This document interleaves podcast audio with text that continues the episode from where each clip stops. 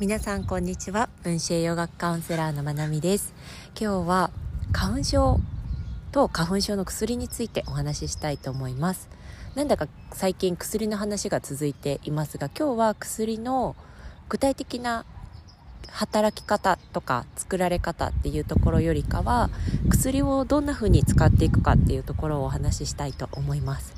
で今日私今引っ越しの最中で今1回目のトラックの搬入が終わってで2回目のトラックが来るのを待っているところなんです。で今近所に公園があってそこに来ていてそこでの撮ってるのでもしかすると鳥の声とか車の音とか入るかもしれないですができるだけノイズ除いてお届けしようと思っているのでちょっと普段より賑やかだと思いますがご了承いただけたらと思います。そう今あのブランコがあって私ブランコ大好きなんですちっちゃい頃から。で周りに人誰もいないから思いっきり乗っててすっごい楽しかったです。皆さん好きな遊具ってありますか？私もダントツでブランコ。もう永遠乗ってられるぐらいブランコ大好きです。そう。で今日お話ししたのが花粉症。多分日本まだ花粉症の時期だと思います。カリフォルニアもです。私今もう花粉結構今年ひどくて。まあ去年あんまりこうねやっぱり去年ストレスが多い時期を過ごしていたにもかかわらずそこまで自分のケア身体的なフィジカル的なケアっていうところにあんまり力を注げてなかった自覚もあるのでまあまあなんツケが来たなっていうか、まあ、生理と似てますよね。こう通知表を受け取るようなこれまでの過ごし方がどうだったかっていう結果だったりもするので花粉症も。今後改善していこうと思います。そうで花粉症の薬なんですけどよく、まあ、アレルギー対策分子栄養学的にどんなことができますかっていうので、対策としてはいろいろあります。できることいっぱいある。栄養でも。なんだけれども先に私はどうしてるかっていうと私はもう薬飲みます。薬飲んでサプリでもケアをしてっていう両方やってます。で薬飲まなくても日常生活に支障がない人は飲まなくていいと思います。ただ私は鼻水が止まんなかったりとか鼻づまりがひどくって明らかに QOL が落ちるので日々の生活の質が落ちるのでそこはもう私は薬飲んでます。薬飲んでその分リカバーしている。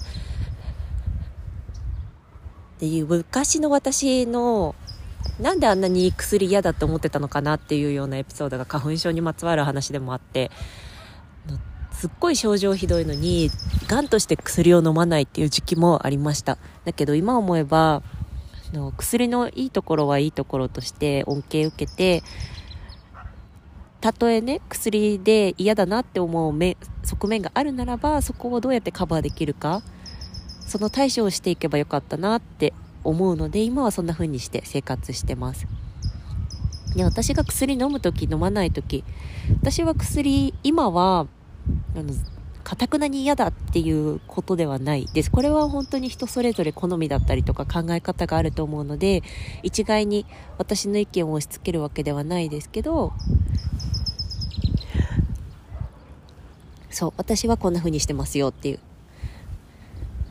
私が薬を飲む飲まない決める時っていうのは飲んだ時のデメリットと飲んだ時のメリットどっちが大きいかっていうのを比較してメリットが大きかったら飲みます。まあでも基本的にこれ何を決めるにしてもこういう決め方ですねそうで花粉症の場合症状がひどくない時は飲まなかったりもしますがもうシーズンでも症状がピークの時はもう何の躊躇もなく飲みます。で、去年は同じ場所にいるんですけど、まあ、家は違いますけど、地域は同じところにいるんですけど、去年は全然もうティッシュ持ち歩なく持ち歩かなくてもいいぐらい全然症状なかったのに、今年は本当にひどいんです。もう鼻詰まり、鼻水。その他は特にないですけど、あと喉が痒くなったりとか。もうね、人生で一番花粉症ひどかったなって思うのが、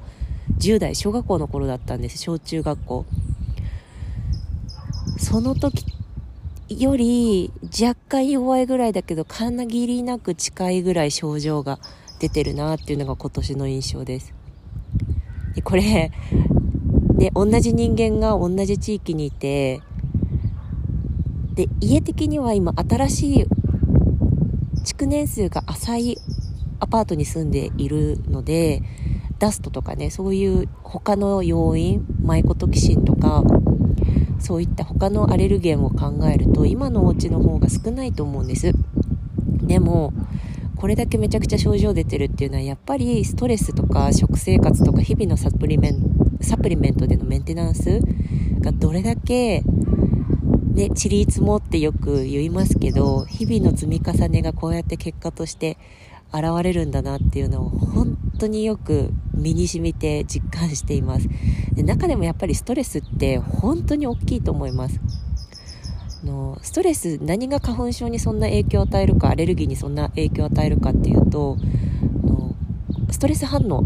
が起きるんですよねストレスがあると。でそのストレス反応の中でコルチソールっていうホルモンが出ます。血糖値上げるホルモンでもありますね。あと炎症を抑えるホルモンでもある。でこのコルチゾールが出ると腸の壁を削っちゃうんです。体内のタンパク質を削っていくからこれが一つの理由なんですよね。ストレスがある時に痩せ細っていく。げっそりするとか。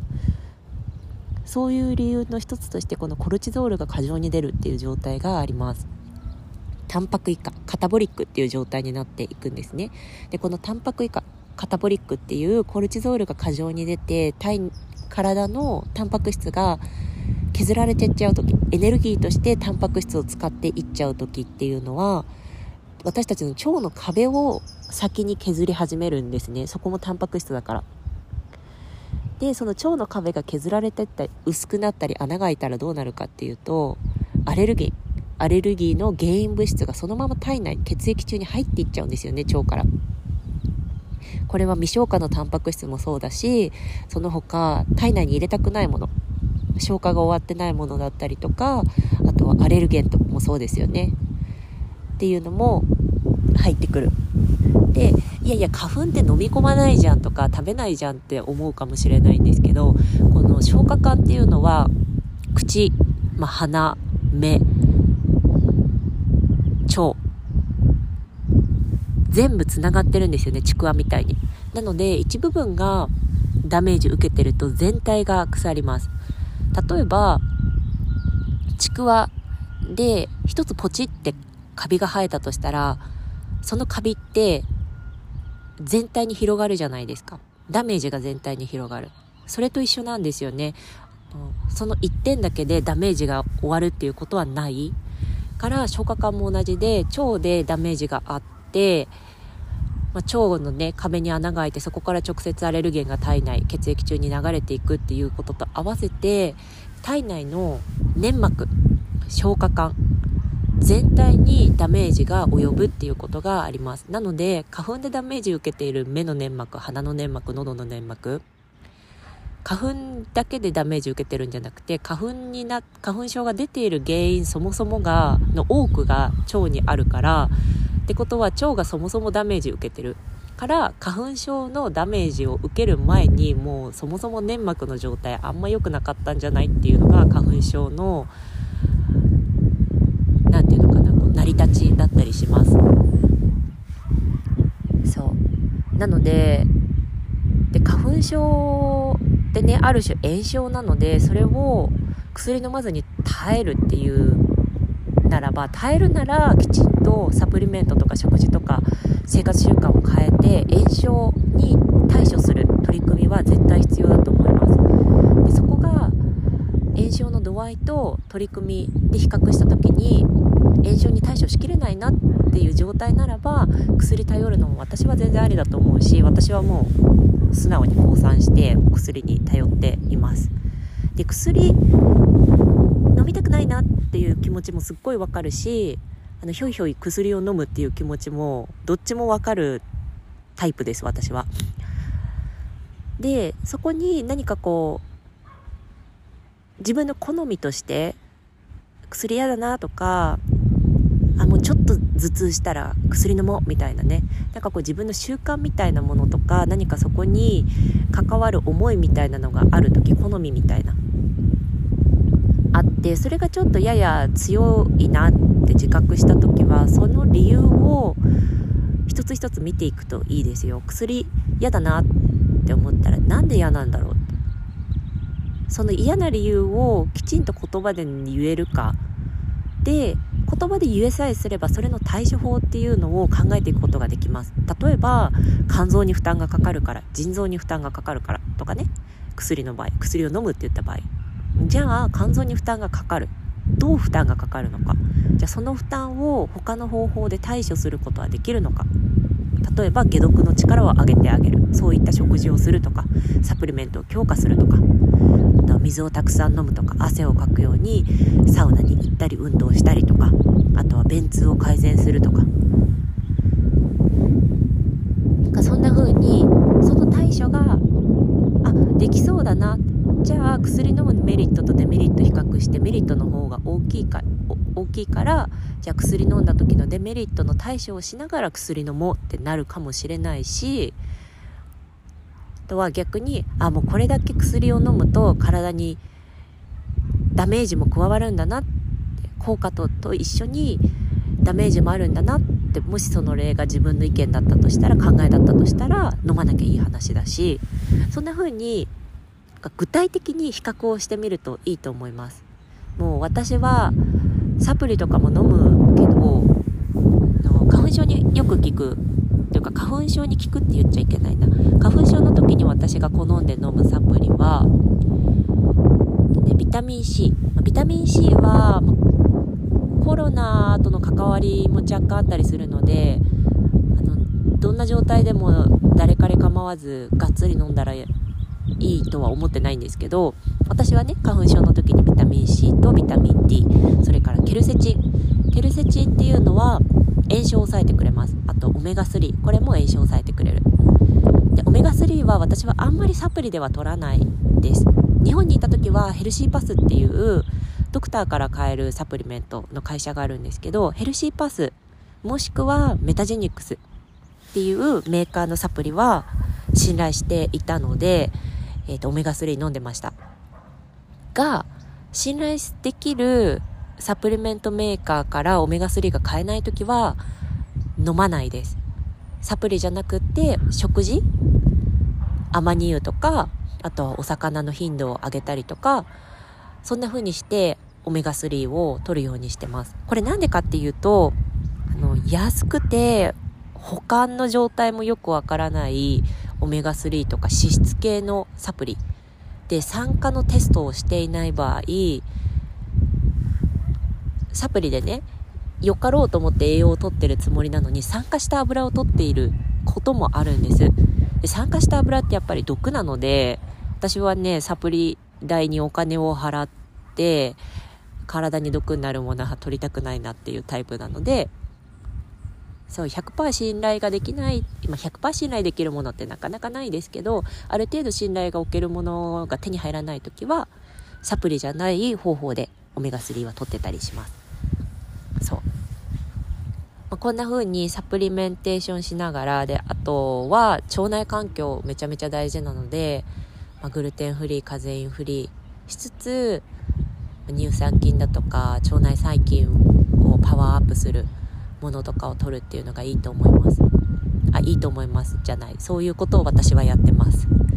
そうそう。でそういうことやりつつ薬をにも頼ってるのが私の今年の花粉症の付き合い方です。今年ほんと症状がひどいです。自慢でも何でもない。本当にもうね生活を見直していこうって強く思わされました。食生活とともに。そう。そうなので昔のね私はかたくなに薬嫌だなって思ってた時もあるしもうあとは症状が出る前からもう症状起きるのが嫌だから過剰に薬を飲んでた時期もどっちもあるのでどっちの気持ちもよく分かります。が今は具体的にさっき言ったように嫌だなって思うなら何が嫌なのか言葉にしてみる。でその嫌なことっていうのは対処ができるものなのかできないものなのか。でメリットがメリットとデメリット比較した時にどっちが上回るのか。もちろんね飲まなくていいなら飲まないに越したことはないと思います。やっぱり人工物だから。人工物体に入れるってなると代謝するのにやっぱり負担はどうしてもかかるのでね。そう。こんな感じで私は今年花粉症の対処をしています。少しでもねあのよく花粉症の薬飲まずに頑張ってるっていう声を聞いたりするのでなんかこんな話が何か参考になったらいいなと思ってお話ししてみました。で最後すごく大事なのがあのお水十分に飲んだ方がいいですよ。お水は本当にパワフルなのでので粘膜粘膜の健康にもすごく意味があります。水がね関わってない体の部位ってどこもないです。体の70%がお水でできてるって言われるぐらいなんですけど粘膜は特に水不足に対して影響が顕著に出ます。で粘膜を強化する栄養素っていうのもたくさんあります。これはまた別で話そうかな。そう。なんですけどそういう栄養素がいくらたくさんあったとしても十分にお水を取れてないと粘膜乾燥してしまうんですよね。そもそも潤す成分がないから。お水がそこにあってお水をしっかり保てる保水性のある保水の役割ができる栄養素が十分にあればしっかり粘膜を健康的に保つことができるけれども潤った状態で。けれども保水するための水自体がないとやっぱりいくらね粘膜の状態を整えても粘膜の乾燥っていうところはダイレクトにあのフィックスすることができないのでお水飲むことも忘れず。で薬を飲むって決めた場合は低タンパクだと薬って効きにくいんですよね。でそれからお水が足りないとやっぱり血流が良くならないから薬が全身にしっかり細胞の細胞の一つまで届けられないかもしれない。私はそんなイメージを持っていて。なのでもう、ね、今日も私の体の細胞2兆個あるとか言われてます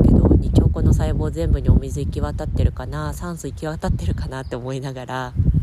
よくね呼吸浅くなりがちだし水も飲むの忘れがちなタイプなので私は。そんなことを時々思い出すようにして